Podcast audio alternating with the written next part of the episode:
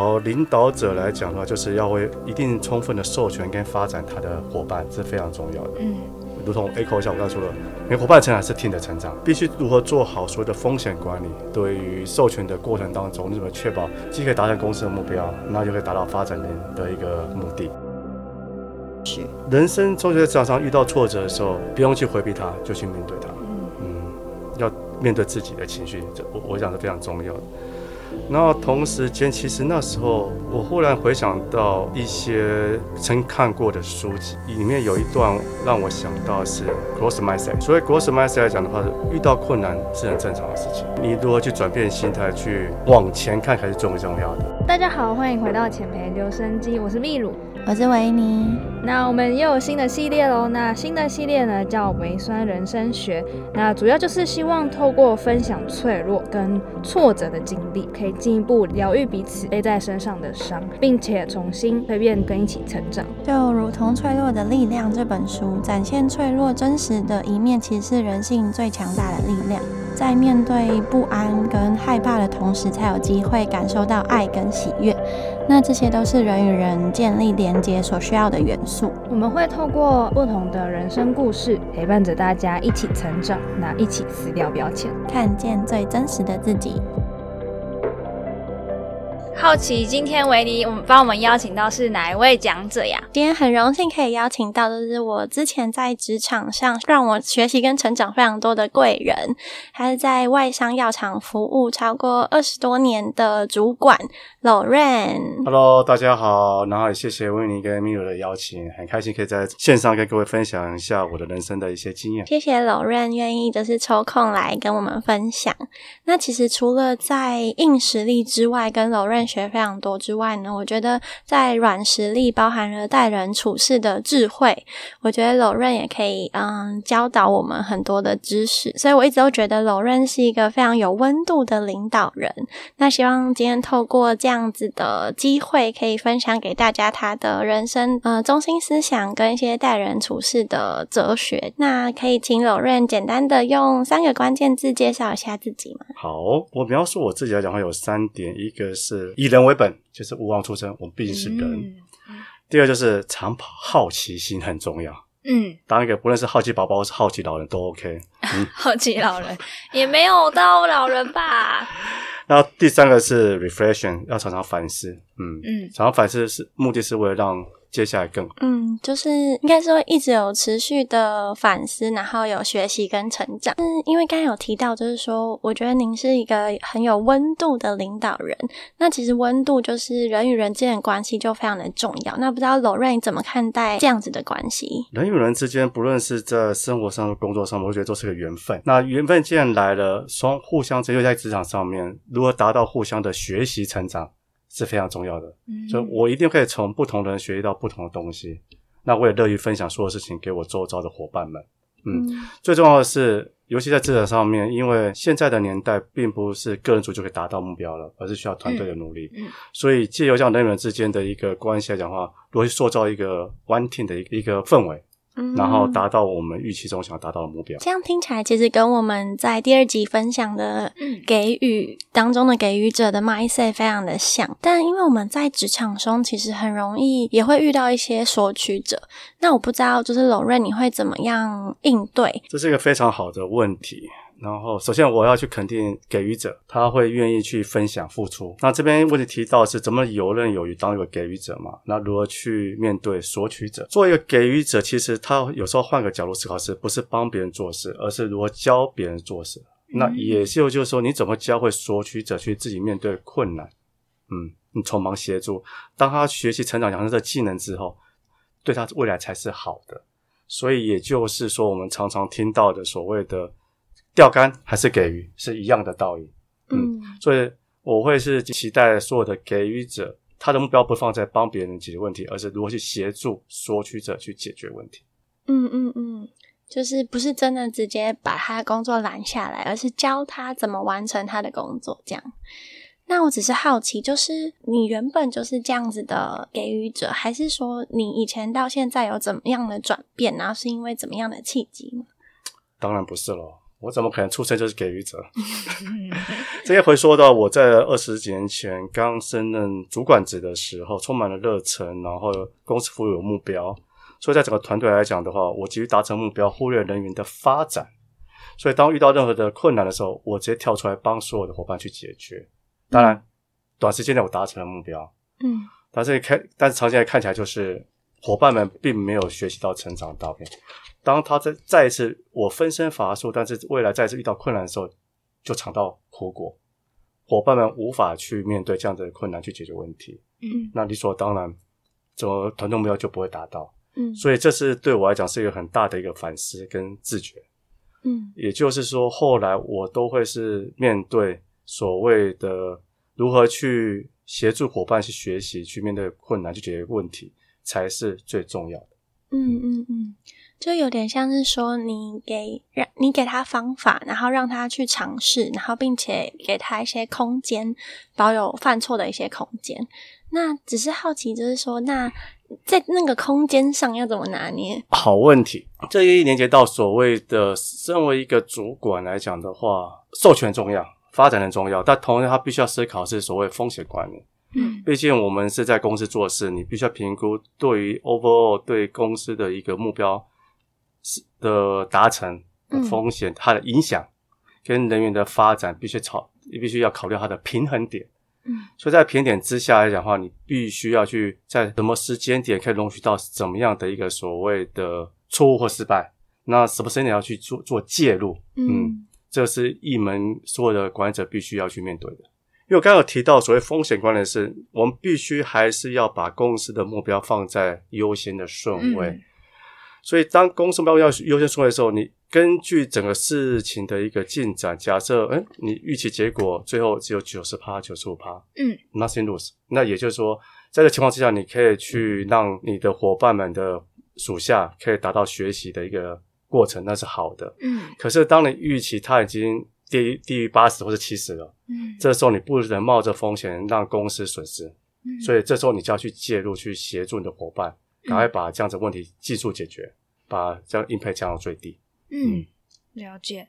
那如果是刚才是有有点像是从公司的角度去设立这个风险管理，那如果以下属为出发，要怎么就是帮他设立一个风险管理比？如说，有一个员工，他可能在尝试错误的当中，呃，他可能会觉得啊，太多事情了，他快要 burn out 了。那这时候我们要怎么及时的观察到这一点，然后要在哪个时刻去介入协助？啊，非常好的问题。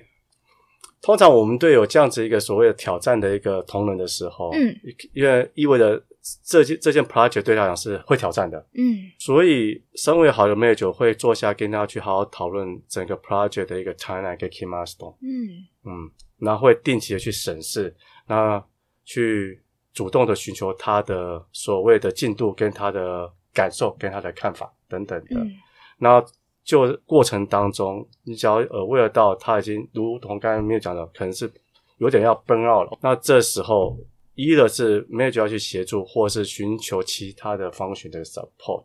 嗯。嗯。然后以确保说我们可以达到 win-win，也说这个 project 可以如期的去达标，嗯。同时间过程当中也不要让我们的伙伴们是认为是无助的。嗯哎，有时候想要借由一些失败或是挫折达到学习成长，但是也不能让这种失败挫折无限的扩大，嗯。这反而会造成反效果。嗯，嗯。我觉得很像是就是主管跟呃伙伴们是共同一起成长，然后要一起完成这个目标的，而不是呃都只有放给下属去做这件事情。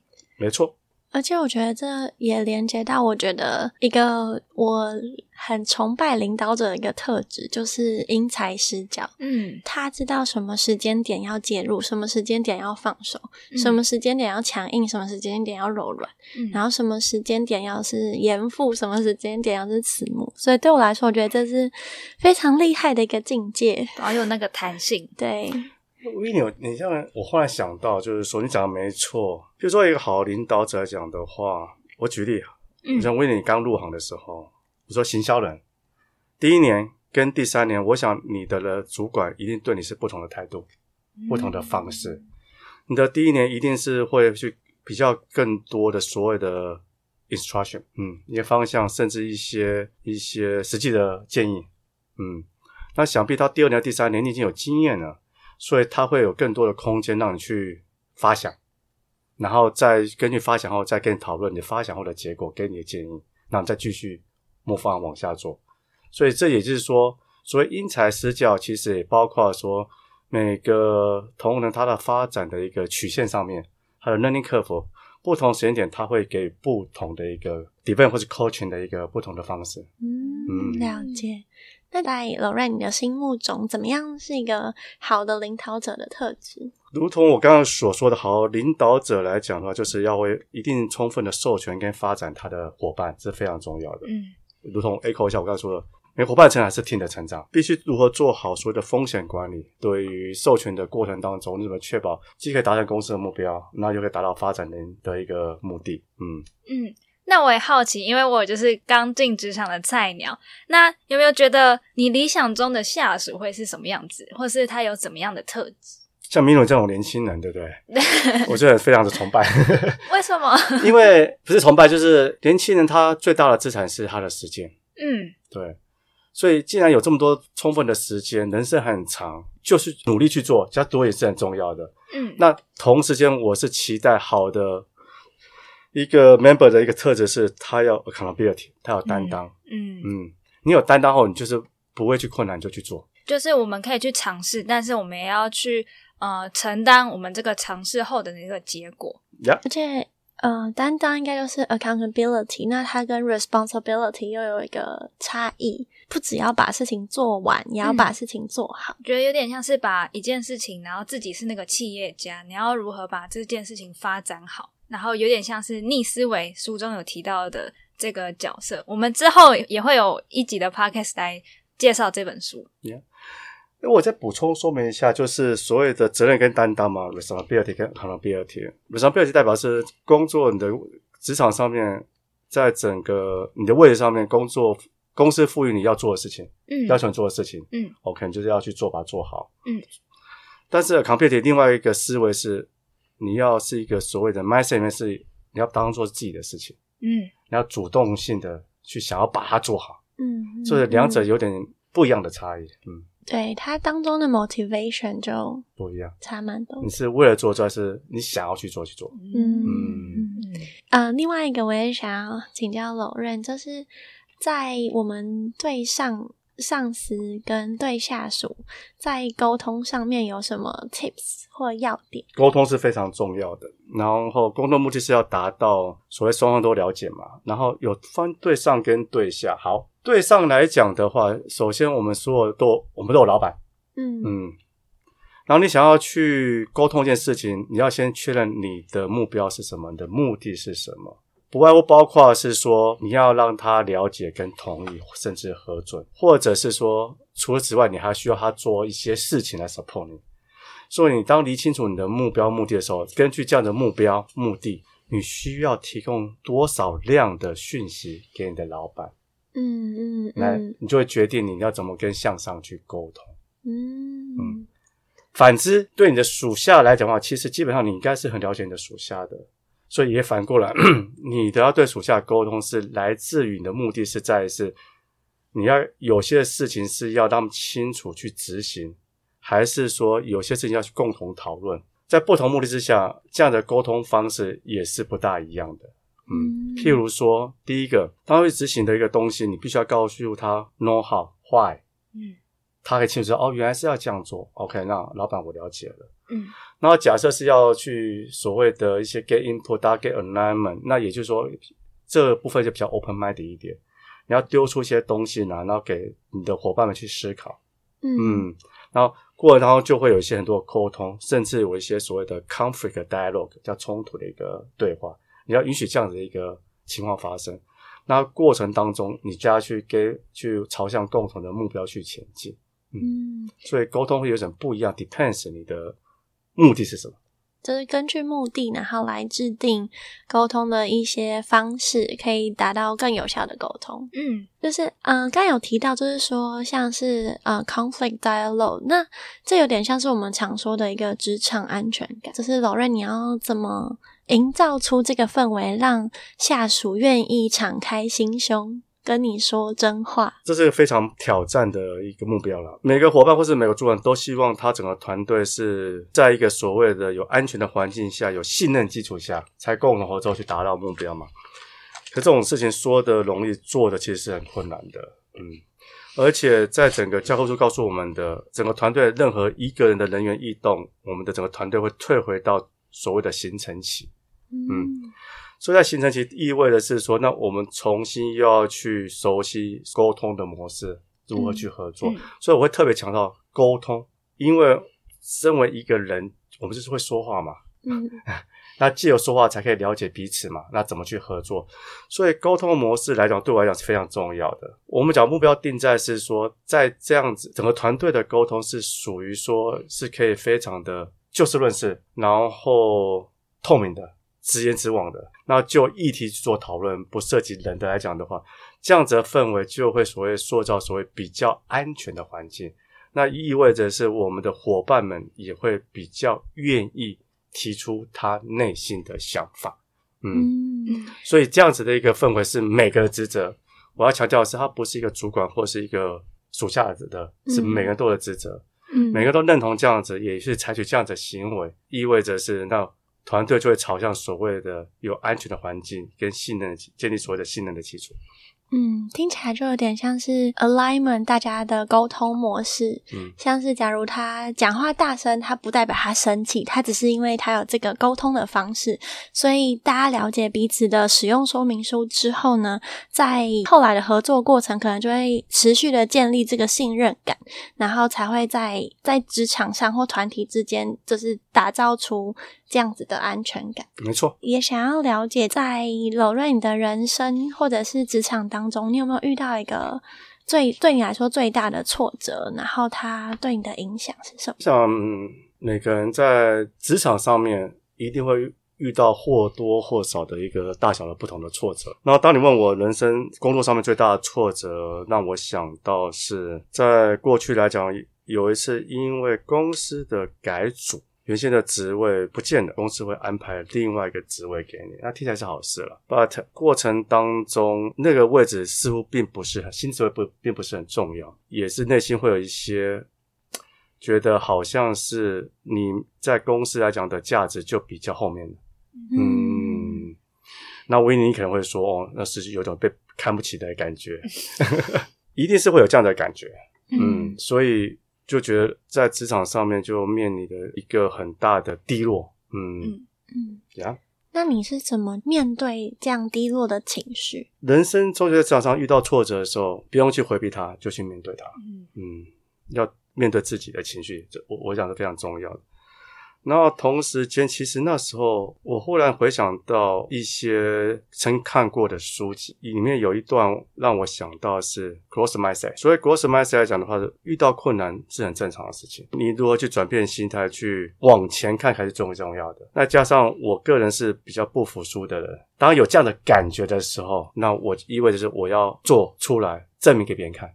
嗯，我是可以做到不一样的结果。所以，当你心态的一个改变的时候，你就有满满的动力去把那些的情绪消化掉，然后就叫它过了，嗯。然后开始准备你如何去针对新的植物做不一样的事情。嗯，我觉得这蛮好的地方就是感性面的去接受这件事情，嗯。因为我觉得有时候有些人可能会不去处理情绪，对对对，嗯。然后有时候他会累积到一定的程度，他就会瞬间的，崩盘了。对对对，所以我觉得这这是一个蛮好的一个方式。另外，在人生当中、职场当中，有时候职位的转换是我们没有得选的，它就是突然被指派。嗯但有往往有时候是很多的机会摆在眼前，那你在就是这个选择的十字路口上面，你怎么做这个 decision making 的 process？对于我而言来讲的话，我首先会重重视就是整个 company 的 culture。可能有些人是觉得不重要，但是我想要跟各位分享是，其实 company culture 是在是是否符合你自己的做人做事的风格，是不是你想要的，在这个环境你是做的舒不舒服，开不开心。嗯。第二点就是学习，如同我说前面的好奇宝宝、好奇老人一样，嗯，当这份新的工作是有很多的学习的机会点的时候，你就会从中得到不同的成就感。嗯，懂，我可以讲钱吗？可以，真的，我觉得实际面还是非常重要的。柔韧的中心思想都超级明确，因为 culture 就是人造成的嘛，所以就像 link 到你前面提到，就是你是一个以人为本的领导人这样。然后我也觉得这可以跟大家分享一下关于 culture 这个问题，就是我在申请国外学校的时候，我就会发现，他不是要一个很优秀、很优秀、很天才的学生，嗯他是要一个符合这个学校文化的一个学生，嗯所以他不是要要一个 perfect 的 student，他是要一个 good fit。就你嗯 fit 这个学校的文化，不然他觉得你没有办法融入，然后你就会可能就会放弃或什么的。嗯对，然后这是我自己也觉得蛮重要的一个要考量的因素。那罗瑞对你来说，就是你工作了二十多年，对，不好意思透露年纪的感觉，你已经透露了，就是如果针对现在还是在职场上的中阶主管，你对他们有什么建议吗？中间主管在公司里面是扮一个非常重要的一个一个角色，因为承先启后，上面有老板们，下面有我们的一线的同仁们，所以常常会是一个所谓的夹夹心饼干夹心饼干或者是三明治，就好像现在 M 型社化之后，很多的四五十岁的父母都是在夹在上有高头，哦下有老小，是一样的意思了嗯哈。所以这群的主管是非常的辛苦的，在辛苦之之下，我还是给他们几个建议。第一个就是莫忘初衷哦，像他们过去入这行的时候，他们是不是所谓的还是以人为中心嘛，以人为本？嗯，然后第二个就是以人为本之下来讲的话，那就要对人员的发展是很重要的。嗯，嗯。然后最后一个我还是提到是我本身的例子做分享是要时刻做反思。嗯。嗯，反思的目的是让自己的工作更有多的收获，以及说，同时反思是可以发展你的 member，而反思也可以去带来你未来可能更好的路。嗯，有你这样讲，让我有想到你之前有跟我分享，就是说，因为你在照顾小孩跟小孩沟通的过程，你有一些新的反思，所以呃，造就你在呃职场上的沟通的方式有更进阶或更优化。Yes，那个年代才让我意会到说什么叫做有效的沟通。你说跟小孩相处的时候，所以有效沟通是说你要把话说清楚，让对方可以懂嘛。嗯，对啊嗯因为小孩不是用你的语言，你要用对方可以懂的语言，这才沟通的最大的一个其中一个目的就是你要让对方了解。嗯那讲半天不了解，那有什么好沟通的？嗯嗯所以，所以那个时候我才意味到说，哦，过去我有我的沟通是不够明确。嗯嗯，我说我的，然后其他人听他的，嗯那意味着更没有听到心里面。嗯嗯，所以也就是说，我们思考会换位思考，沟通也是一样的。嗯，我们在不同的场合、不同的对象，我如何是用不同的对方的角度去看待这些重要事情，然后去做有效的沟通是很重要的。嗯嗯。嗯，有点像是 switch code，我是 coding，我们大家可能不同的 coding program，、那嗯我我要在跟你沟通的时候，我要用你的程式语言去跟你沟通，嗯这样才能达到最有效的沟通模式。这样。那刚刚是对于主管、中阶主管的一些建议，我一样就是帮菜鸟发一下声，这样也问问柔润有没有对年轻人的一些建议。感谢菜鸟秘鲁的一个发问。就同我刚刚之前有分享的，菜鸟它最大的优势就是它有时间。嗯嗯，所以在有时间之下来讲的话，不要畏惧，就 just do it，嗯，就去做就对了。那去做的前提是要有担当，哦嗯嗯，也就是说，结果不要把所有的假设失败了，不要把这样失败是推给别人，而是说你做就是一件很好的事，那做完之后反思，我下次哪边会更好。嗯嗯记住，不做永远都不会有结果，嗯嗯，嗯，就去做就对了。就算失败了，就是我们也把它承担起来。在这当中，我们其实会有更多的学习，可以在下次遇到同样问题的时候，我们就会更有办法去解决。每一次的去做后的不论成功或失败，都是你的养分，嗯嗯嗯都是让你未来协助你更茁壮的。